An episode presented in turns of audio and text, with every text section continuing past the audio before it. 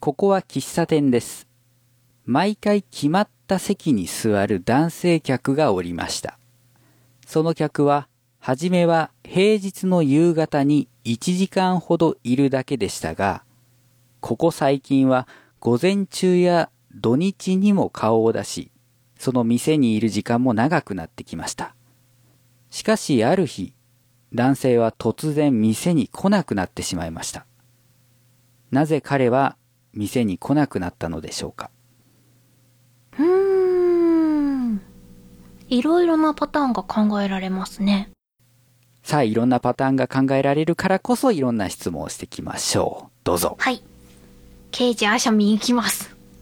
はい。えー、その男性ですが、はい。いつも一人で来られてたんですかはい。一人で来ていました。なるほど。その男性客は何かの作業をするためにここに来てたんですかもうここって喫茶店が現場になってうーる。んと、まあ、店員、少なくとも店員さんには、うんなんか仕事をしているとかそういうふうには見えなかったと思います。という意味でほうノほうー。ほうあ、喫茶店にうん。飲み物や食べ物を目当てに来ていたんですかいいえ。うんうんうん。これでその店の大ファンでガンガンハマっていったけど、あるう日ん失望して来なくなったという線は外れましたね。本当ですね。そんな線一つも考えなかったですけど。 そう。本当だ。普通にね、うんうん。なるべくそういうふうに取れるような問題文を心がけたね。もうね、さっきの問題でどうにかして裏を読んでやろうと。うん。裏は読んでください。斜めばっかり行きましたね。えー、そうですね。その男はいつも同じ服装でしたかいえ、その日によってうんうんうんうん。服装は違いましたね。うんうん。ちなみにですが、丸メガネをかけたり、パイプを加えたり、はい。なんかチェックの帽子をかぶったり、 はい。まあなんかそんな感じではない。そうですね。外見はそんな関係ないです。決して、ポアロとか、名探偵コナンとかそういうことではないですね。違いました。違いますね。そっかーいや、ぶっちゃけ尾行をしているとか、うん。なんかその、誰かを見張るために来てるんじゃないかなと思ったんですけど、違いますか見張るか。見張見張る、る追いかけうるん、探偵とか刑事がしてそうなこと。あー、張り込みっていうことでいいかなあ、それそれそれそれ、張り込み。張り込みをしてたんじゃないですえーそうだか、ね。張り込みに類することはしています。類することこれ最近のニュースであったから覚えてたんですけど、はい。その男が、喫茶店のトイレに盗撮を仕掛 けて、一定時間で回収してたんだけど、ついにお縄についた。違います。 違うか。なんかそんなニュース見たんだ、ここ2、3日で。 違ったか。そうですね。なんまだあ、ろうな。この問題の注目点としては、はい。そうだね、来ている時間帯とか、時間っていうのが、うん。まあ、一個ストーリーを想像するのに必要な要素だし、うんうん。あともう一個あるね。重要な要素がね。えーもう一個うーん。まあ、張り込みっていうことは、はい。どこに座ってるかっていうと、窓際に座ってたんですかそうですね、窓際です。じゃあ、その男は、誰かと待ち合わせをしていたんですかいいえ、うーん。まあ、一人で来たわけです一から人でね来。て、いや、一人でもう帰ってますね喫茶店は寒さ、暑さしのぎだけで、誰かが来たから、喫茶店を出る。じゃないのか。でも平日の夕方でしょ学校のお迎えに来てた。でうーん子供が来たからはい、帰るよーって言って、うで、んその子供が、だんだんと大きくなって部活とか入るようになって、土日も出るようになった。おー、なるほど。めっちゃ暇なお父さんだね。そうだね。ただその場合だと送り迎えのタイミングを見計らってくるんじゃないかな。うーん、そうか。日によって違うってわけじゃないんだよね。うんうん。窓際か。喫茶店の窓際に座って、何かこう、物を頼むわけでもなく、まあまあ、本題には関係ないけど、まあ頼んではいたと思いますよ。 追い出コさーれヒてなーといか、からね。なんか、うん。別にこう、これが食べたいとか、これが飲みたいっていうそうそうそうそう。感じでもなく、うん。その喫茶店からどんな風景が見れるんだろう街中かな田舎かな駅前かな住宅街かなそれを、まあ、質問で絞っていくわけですね。お、え、じゃあ今の一つ一つ聞いてってもいいのうん。まあ、上、上調にならなければいいよ。よし。じゃあ、その喫茶店があるのは、はい。人通りの多いところですかうーん。多いと思うけど、そこまで重要ではない。うんうん。その喫茶店は、混み合ってますかうーん、いや、毎回窓際に座れるので、それぐらいは空いてる。うんうん。窓から見える景色、どう聞いたらいいんだろう。その男は、会計をするとき慌てていましたかいえ、慌てる様子はありません。っていうことは、誰か追いかけたりとかもしないのか。うーん。その男が、来る時間帯以外に、うん。何か必ずしていったことはありますかうーん、答えようがないかな。やってるかもしれないし、やってないかもしれない。けど、それは問題にはあまり関係しない。うーんその男のこともっとさ掘り下げた方がいいかなその男はい、若いですかいえ、結構な年ですね。若くはないです。仕事を終えた定年後ぐらいの年齢ですかはい。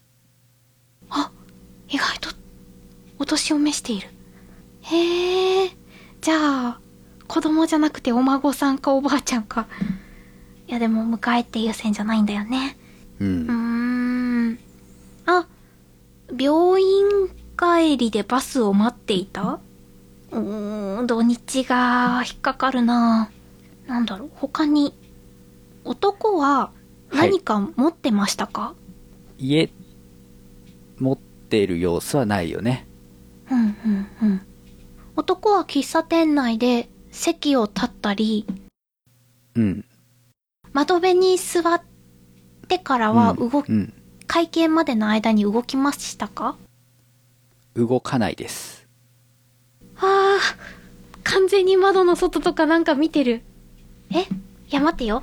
その男が見ていたのは窓の外で間違いないですかはい。よし、ここは確かめておかなくっちゃいけなかった。うんうん。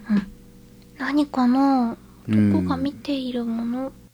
まあ僕が作った問題ですからドラマがあるよね。ドラマそりゃね。ドまラあ、マうウミガメの巣部みたいなストーリーが回答になるよ。おーその人のうん。過去、未来、時間軸をもっと探らなくっちゃ。ただまあ男性客を探るよりはうん。窓の外に目を向けた方がいいかな。うんうーん。はい。ずっとある喫茶店で張り込みのようなことをしていたとしたら、うん。張り込みなんだよ。尾行じゃないんだよ。うんうん。だから、場所の方が重要だよね。場所。場所の方がっていうか、ある人が一日にどういう行動をしているのかっていうのを知りたいんじゃなくて、うん。ある場所をずっと見ることによって、はい。ああ、でもこれもちょっとミスリードするか。まあ彼は窓の外のある、ある光景を見ていたんだね。うんうん。毎回男が来ていた時間帯を教えてください。はい。はじめは平日の夕方うん。うんに1時間ほどうん。だったんですが、ここ最近は午前中や土日にも顔を出し、うんうん。もっと言うと、可能な限り店にいるように見える。うーん。お店は、喫茶店は、営業はお昼だけですかいや、結構長くやってるよ。うーん。夜に来なかったんですよね。夜には来てないんですよね。夜はそうだね。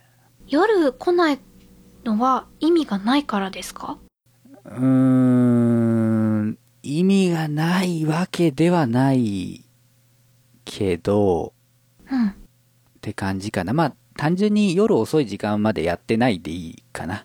店が。ああ、そっか。さあ、もう少し掘り下げましょう。はい。平日の夕方に1時間いる時と、来る頻度が高くなった時っていうのは状況が当然違うわけですね。うんうん。で、その後に全く来なくなった。うん。その3段階ですね。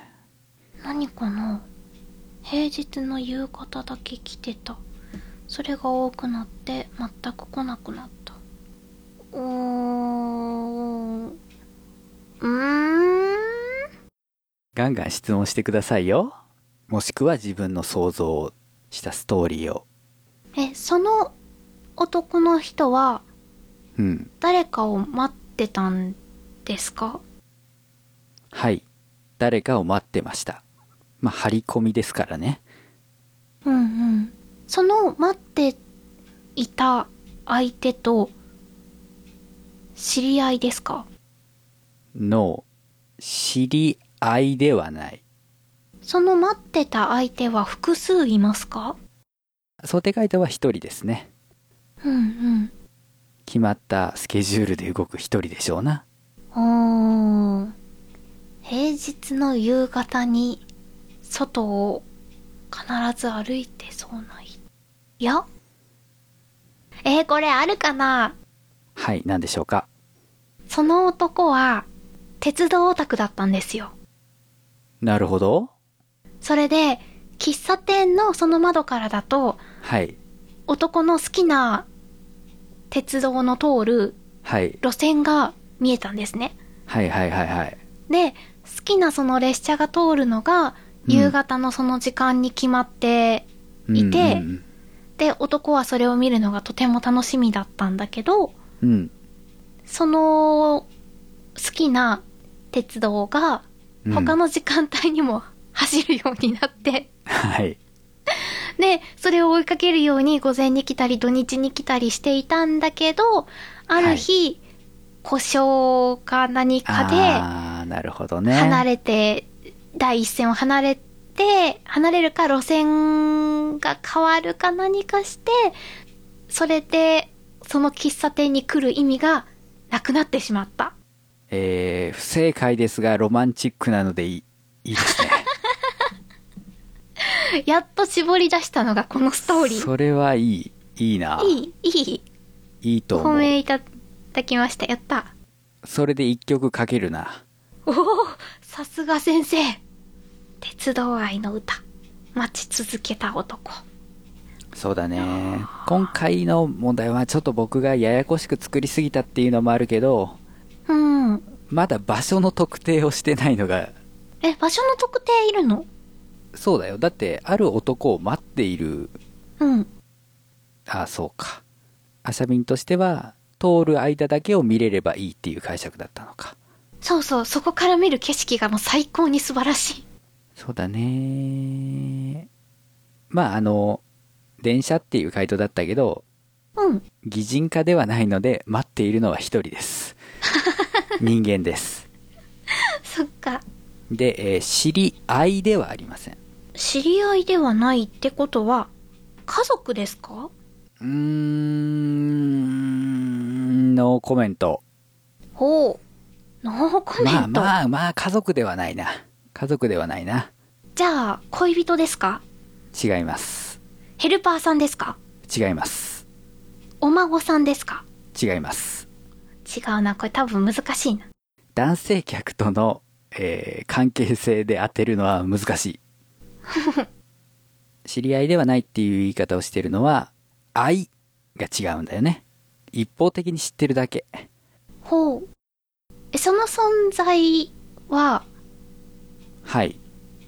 誰もが知ってますか誰もが知ってるその待っている対象待っている対象が、あ、待っている対象はうん。職業の人ですか職業の人警察官を待っているとか、うーん、職種はあまり関係ないです。なんか、人は関係なく、その職についている人だったらいいみたいな。違うか。そういうことじゃないです。ある、ある特定の人です。待ってるのは当然。あ、そうなんだ。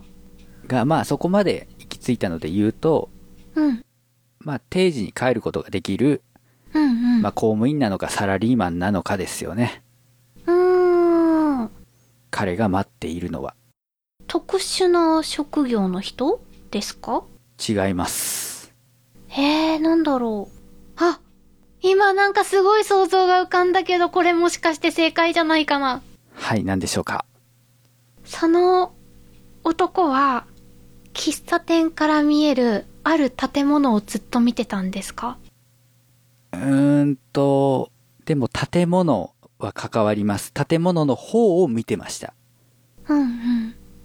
その建物では、必ず決まった時間に車が止まるんじゃないでしょうか。いや、そんなことはない。あ、違うどうもか。えーと、私の妄想では、はい。その男は、銀行強盗で、ほで、その喫茶店からは、その都市では大きな銀行が見えるんですよ。で、男はその銀行からお金が運び出されるうん夕方を必ずその時間監視して、あーどんな風な警備なのか、どういう風に運ばれているのかをずーっと観察してた。う。面白いですね。うん。計画の日が近づくにつれてはい他の時間帯の下見も必要になって、はいはいはいはい。お休みの日の警備の状況や午前中はどういう人の出入りがあるのかっていうのもチェックしていたうん。で最後強盗を行ってその後はぱったり喫茶店に現れなくなった面白いですね。 やったーたただ、あの、普通に、その建物は銀行ですかって聞いてくれたらイエスノーで答えますよ。ちちょっとちょっとなんか探偵っぽくやりたかっ たのになかなかうまくいかないなぁうん。僕としては、まあ、建物に注目してほしいね。え、やっぱり建物は注目するべきなのそりゃそうですよ。張り込みって基本さ、うん。このアジトにどんな奴が出入りするかとか、うんうんあ。あのボスが入っていったぞみたいなことじゃない。うんうん。だから人と建物、人と場所っていうのは重要ですよ。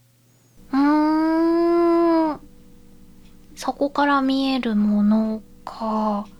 別にその待っている人、性別言ってないよね、まだね。言ってないね。待っている人が他のところにいるときにうん。姿確認しても全然意味がないです。えこの喫茶店か。ら見えるうん場所とその人が揃ってないとえっとうんうん。ダメなんですね。だから張り込んでいるわけです、この喫茶店に。その人が他の場所にいるんじゃ意味がないのうん。そうだね。まあできなくはないだろうけど、ちょっとあんまり意味がないかな。じゃあ、アイドルとか芸人さんとか出待ちでもない。違いますね。うーん。その人がそこにいないとできない。え、でも特殊な職業でもなかった。その人は普通のサラリーマンだと思います。サラリーマン。男の人ですかはい。男の人に確定しましょはい。う。男です。へえ、なんだろう。おじいちゃんが喫茶店である建物から出てくる男の人を待つ理由。その喫茶店を出た後あ、はい喫茶店にいた男性はその人に声をかけるんですかかけませんついていくんですかついていきませんただ出てくるのを見るのでいいんですね。うーんそうだね厳密に言うと入っていくところも見てますがあれあれ。重要視しているのは出てくるところでしょうね入っていく時も、それは男は見てるんですかそうだねまあ本筋にはあんまり関係ないけどえー、でも短時間でその建物に入って出てくるんだよ。そうですね。まあ、僕の問題設定では平日の夕方に1時間ってなってますが、はあ。まあ1時間未満のある程度のまとまった時間ですね。うん。夕方でないとできないんですかいや、えっと、その男性が、っていうかその建物はいに行くことは別の時間でもできるんですけど、うんうん。まあその男性が単純に仕事終わりにはい。来るだけですね。うん。男性は、その男性が午前中や土日にも来るようになったから、その喫茶店の男性も同じように来る回数が増えていったんですかえーそれは家です。あら、関係ないんがまあミスリードをしないようにっていう感じかなうーん。じゃあ今パッと浮かんだ想像、妄想を言います。はいえっ、と、その、喫茶店にいる男は、サラリーマンを一方的に知っていたんですよね。うんなぜなら、うん娘の彼氏だからです。ほで、娘が、そろそろ結婚しようと思う。もう式場とかもね、下見に行ってるんだ、みたいな話をしてるけど、まだ相手の男のことは紹介されてないから、こそっとうはい娘から教えてもらった式場候補のところに張り込んで、うんあ、あ、あれが彼氏かなみたいな感 じで見ている。違うかうーんあのねうーん 結構ねおおってなりましたねーいえ、おってなったんおってなったけどまあ正解ではないですえ、じゃあ、娘が実は騙されていて、うんお前の婚約者は本当はこんな悪いやつなんだっていう現場を抑えるために張り込んで いる。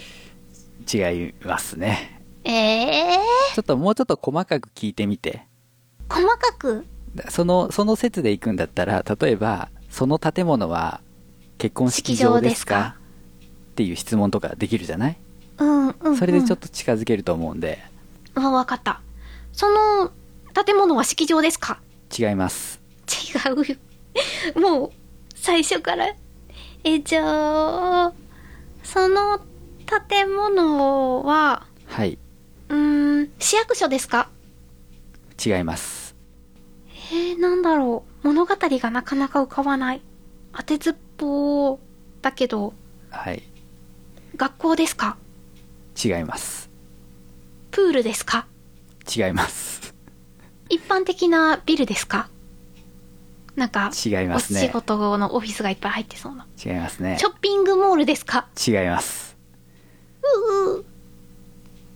どこに出たり入ったりしてるんだ。男の人の方の質問はいい男の人の方サラリーマンはいサラリーマンは一人ですかはいさっきのあさみんの説に対しておおっと思ったところを言いましょうかうんうん。娘の彼氏婚約者うん。というのは当たってますそうなのはいまさか、浮気現場を抑えるため に違う違いますねか。もうそろそろ建物もパターンは出尽くしてくるんじゃないかなと思うんで、なんだろう、あと出てないのまあ、ここまで整理すると彼が待っているのは娘の婚約者うんうん。です彼は仕事帰りにある建物に行きますうん。その様子を男性客は窓際で見ている。まだ大事なの言ってなかった。はい、娘の部違います。屋。あうー、残念。でもそうだよね。夕方だけ、ちょっとって。止まるんじゃないいやー、わかんないよ。夜はちゃんと実家に帰る。 婚約者かもしれないし。まあ時間帯はあんま関係ないからな。その婚約者が来るタイミングっていうだけなので。最終的なストーリー保管のための情報ですね。うーん。あの、ウミガメのスープでいう海の見えるレストランみたいなところ。あ、そうなのうん。その海難事故っていうのをこうパッとイメージするためのものであって、うんうん。まあ必ずしもそこが分かってないとダメっていうポイントではないよね。あ、そうなんだ。うん。スーパー違います。家電量販店。違います。ホームセンター。違います。あと、建物。もう、建物じゃないけど、畑。違います。え、何ジムとか都会人違います。なんかのお教室。違います。くカルチャースクールでもない。えーと、よし、じゃあもうちょっとヒント。はい。娘の婚約者サラリーマンを待ってはいました。はい。が、男性そのものに興味があったわけではないです。えそうなんです。だから、男性がある建物に行って、一人でどうこうするっていう話ではないです。うんうん駅、違います。消防署、違います。病院。はい、病院です。あ、病院病院病院です。お見舞いですかはい、お見舞いの相手は、はい、喫茶店の男性のお嬢さんですかはい。なぜ病室で会わないうん。まあそこは想像ですよな。え、何いるなら病室で待てばいいのに。うーん。とまあその後ミスリードしないようにいろいろ補足しとくとうん。まあさすがに喫茶店から娘さんの病室が見えるわけではないですうん、うん、うん、うん。それだったらずっと病室見てるだろうからね、なんだろう、その男の人自身じゃないけど、うん出入りには意味があるのかな。そうだねえっと、はい婚約者とお見舞いの品がダブらないように手持ちのものを見て た。違いますね違うよね。うーん。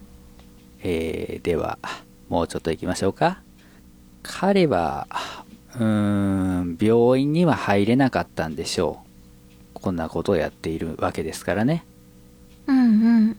うんうん。そっか。待ちたくても待てなかったんだ。さあここまでの整理です男性客は窓際に座り病院から出てくる娘の婚約者を見ていました、うんうん。まあ、これが主に平日の夕方にいた頃ですねはい。ただここ最近はめちゃくちゃいるようになりましたうん。その時にはその、えー婚約者うんうん。がいないことも多々ありますうんうんうん。である日を境に男性は突然店に来なくなりましたうん。そしてその男性は病院内に入ることはおそらくできないでしょほー。実は、う。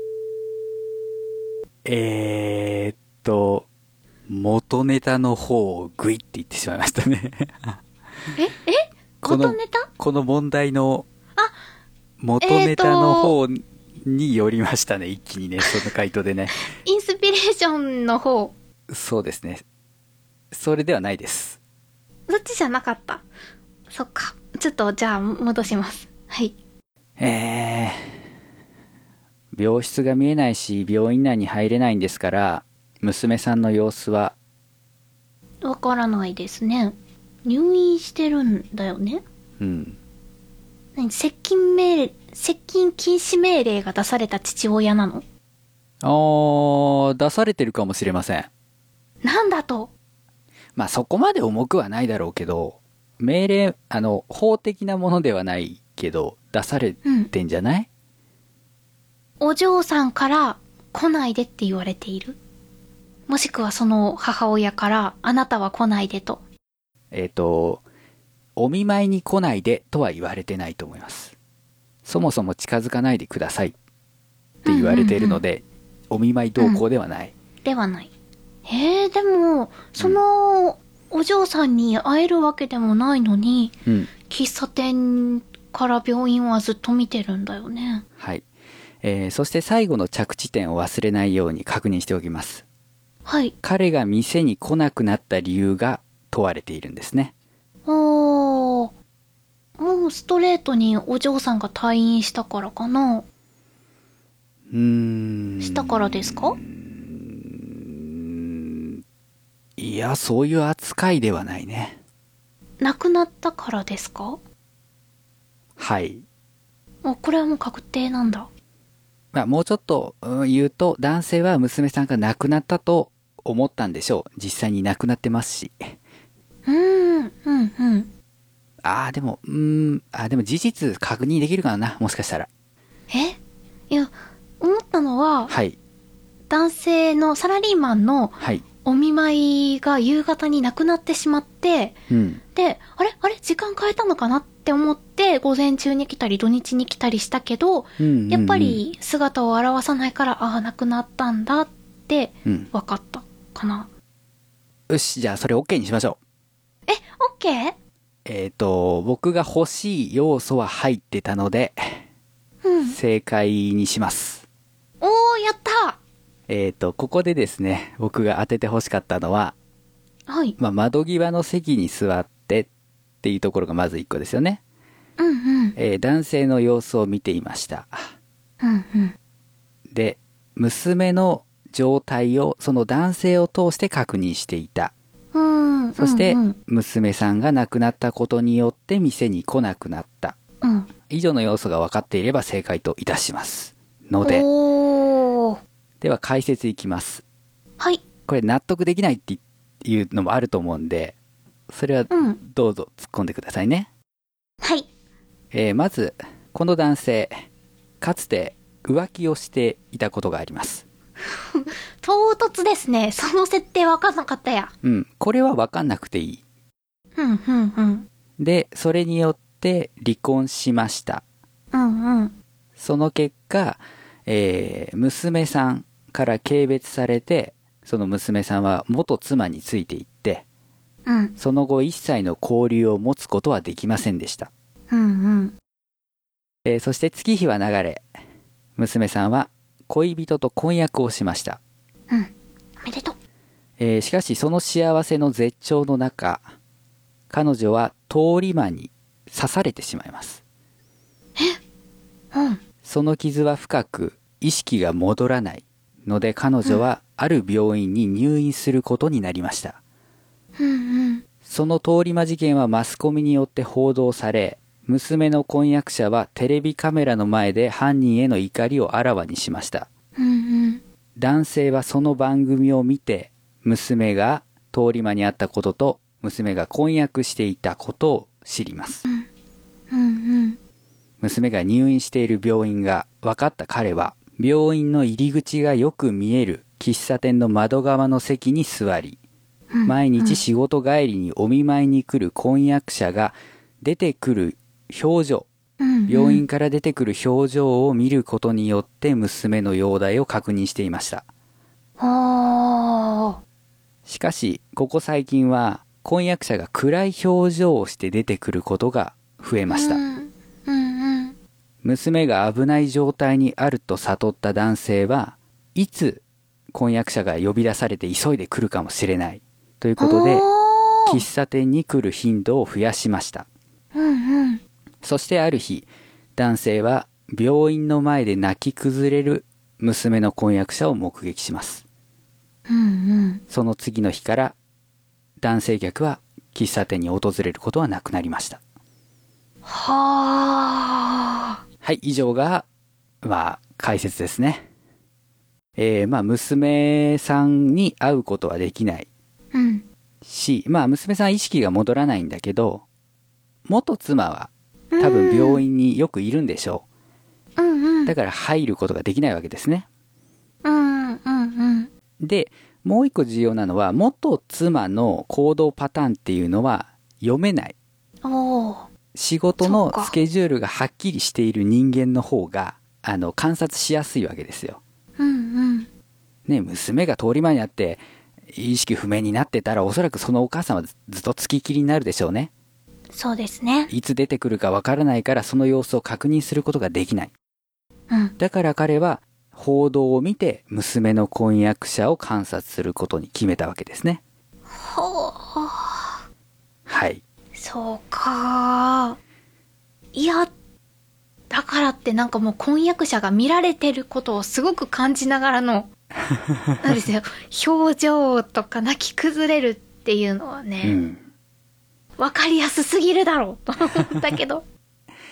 まあ、あの喫茶店、どういう建物ですかって聞かれたらた、あの、言う予定でしたが、まあ、2階でしょう。うーん。この喫茶店多分1階2階に分かれてるのか2階にテナントがあるのか うんうん。なので、まあ、婚約者は見られているっていう自覚はないですあ、見下ろしていたんだ。そうとそいやー、でもまだストレートなストーリーでよかったう、う。ん、私解説の3分の1ぐらい、父親と離れ離れになってで、うんうんうんそれから数年後娘が通り魔に会ってってなった瞬間に父親が犯人かって一瞬思った んですよ。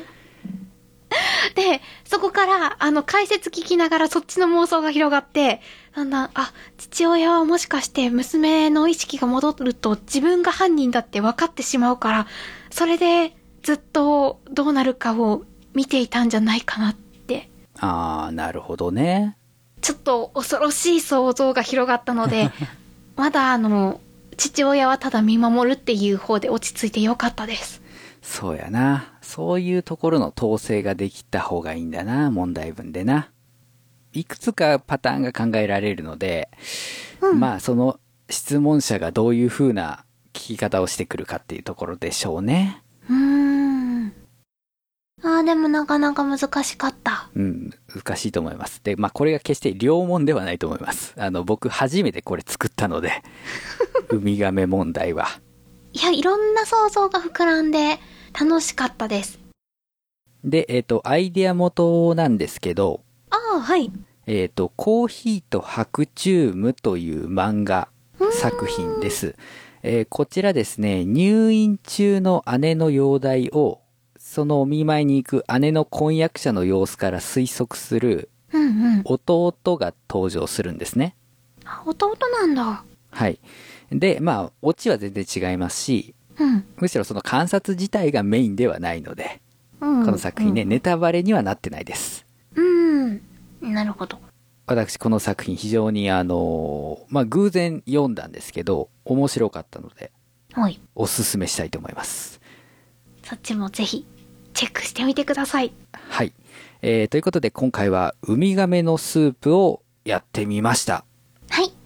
まあ皆さんも、あの、ちょっとこういう問題を作ったり解いたりするとですね、いろんな視点で物事を見れるようになってですね、まあ創作活動に有意義に働くんではないかなと思いますので、えーぜひ挑戦してみてください。以上、本編でした。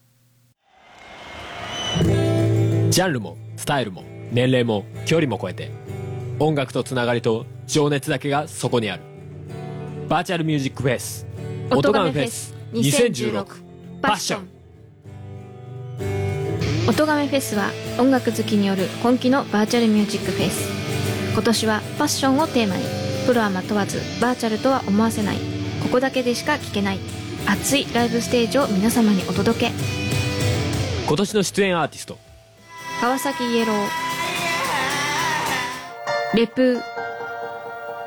ー深夜笹山青いコッシー弓弓パラダイスふもアニマルキャスターズメガネ D アヤコングデストロイヤーズ Q フロム3発注シグマ新崎人の子 DY 春2016年11月5日から現在も特設サイトにて開催中ぜひライブを聞きにお越しくださいあなたが聞いた時がライブの時間「音ガメフェス2016パッション」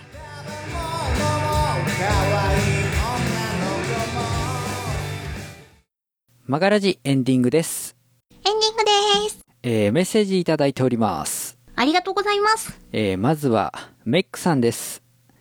おお、先週はありがとうございまあしりたが。とうございます。えー初めてアーティスト枠でゲストに呼んでもら った。ギター片手に、ポッドキャストのゲストに呼ばれるなんてと、いただいておりまして、はい。えーハッシュタグがマガラジ、ライドジ、パークサイド、ポークサイド、南国さざなまない放送局って ね。めっちゃついてる。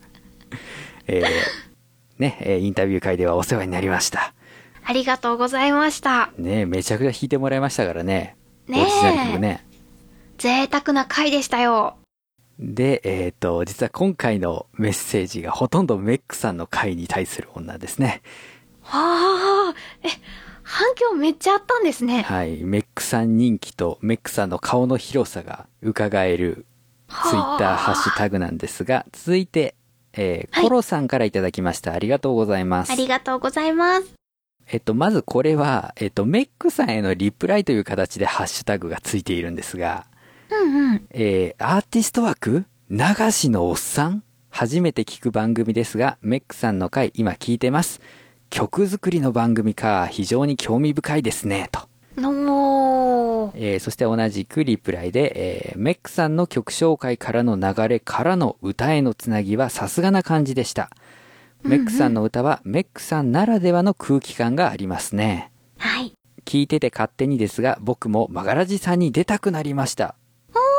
それで、メガネ D さんにいろいろ褒めてもらいたい です。褒めますよ。この番組来たらめっちゃ褒めてもらえますよ。はい。えっ、と、このコロさんという方もね、CM とか、あと他番組の、あの、ジングルなんかも制作されているそうなんですね。っていうのわをあメックさんから教えていただきまして。なんでね、あの、僕に DM をくだされば呼びますよ。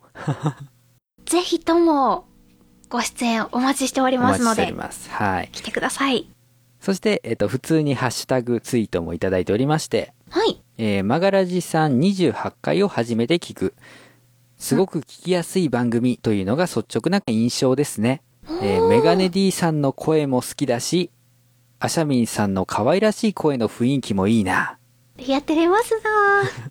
ー。曲がりなりにもオリジナル曲を歌う身としてはいろいろ勉強できそう。過去回もちょっとずつ聞いていこうかなと。ありがたいですね。ありがとうございます。で、そのコロさんに対する、えーメックさんのリプライ返し。お、えーめっちゃ気持ちよく褒めてくれますよ。ぜひぜひ、自分の作曲方法を握りしめてメールしてあげてくださいと。お待ちしております。営業さんになって る。ああ、嬉しいですね。こうやって、どんどん聞いてくださる方が広がっていくといいな。うん。ちょっと今回異質すぎましたけどね。そうですね。えーそして、Q さんからもいただいております。あ、ありがとうございます。メックさんのハートの強さ欲しい。まあそうだね。メックさんは強いと思う。うん。曲を公開するのって多分どの段階に来ても勇気がいることだと思うんですよ。うん、うん。そこをメックさんはポーンと超えていくし、うん。うーん、チープだけどありのままをやってるというか、かっこつけないじゃない変に。肩の力を抜いて。それで、こう、ちゃんと、ううん、堂々と曲を公開するっていうのはね、強いし、うんあと、俺をゲストに呼んでくれっていうメッセージ を、一発目に送るってすごいよね。そうですね。確かに。ありがたいけど、すげえ心臓強えなっていう ね。いうふうに思います。僕も欲しい。いや、ついていきたくなりますよ。はい。えー、そして、えーハッシュタグというわけではないんですが、はい。えっと、番組の更新ツイートの方に、あの、引用リツイートでいただきました。うんうんえー藤もっちさん、うん、ありがとうございます。はえーザドンで負けないでという曲に、 はーって、突っ込まんのかい。 まあ、そっか。ごもっともですよね。そういえば。ただただただ、これさ、ザドンで負けないでってさ、うん。これその、この曲ができた経緯を知らなかったら、うんうん。全然ネタ曲ではないじゃない。具体的な店の名前が出てくるダイエットソングというか、ダイエット失敗ソングというか、うんうん。だから、あれ単独で聞いた時にツッコミをどうするかって非常に難しいんですね。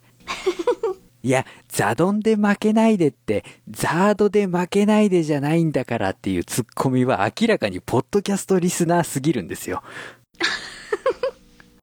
それでは聞いていただきましょう。えーザードで負けないでです。あ、でもザードの負けないでは流せないから、じゃあザードで負けないでという曲を作ろうという番組がまずあって、それに対抗する形で、じゃあザドンで負けないでを作りましたよ。しかもミスタードーナツとザドンが同じビルのテナントに入っててみたいなのを説明する必要があるから、そのツッコミをするには。それはちょっと無理だなと。リスナーさんの心のツッコミにうんお任せしたいと思います。はい。そういうことですね。まあ、あの、ザードで負けないでの番組を知らないのに、この番組は聞いているというリスナーはかなり少ないとは思うんですけれども、でもね、まあ、そういう人もいるから、あまりにマニアックなツッコミはしないようにしようと。どの口が言ってるんだ。アニメオタク感満載のアニメオタクでもないのにね、そういう発言してきましたけれども。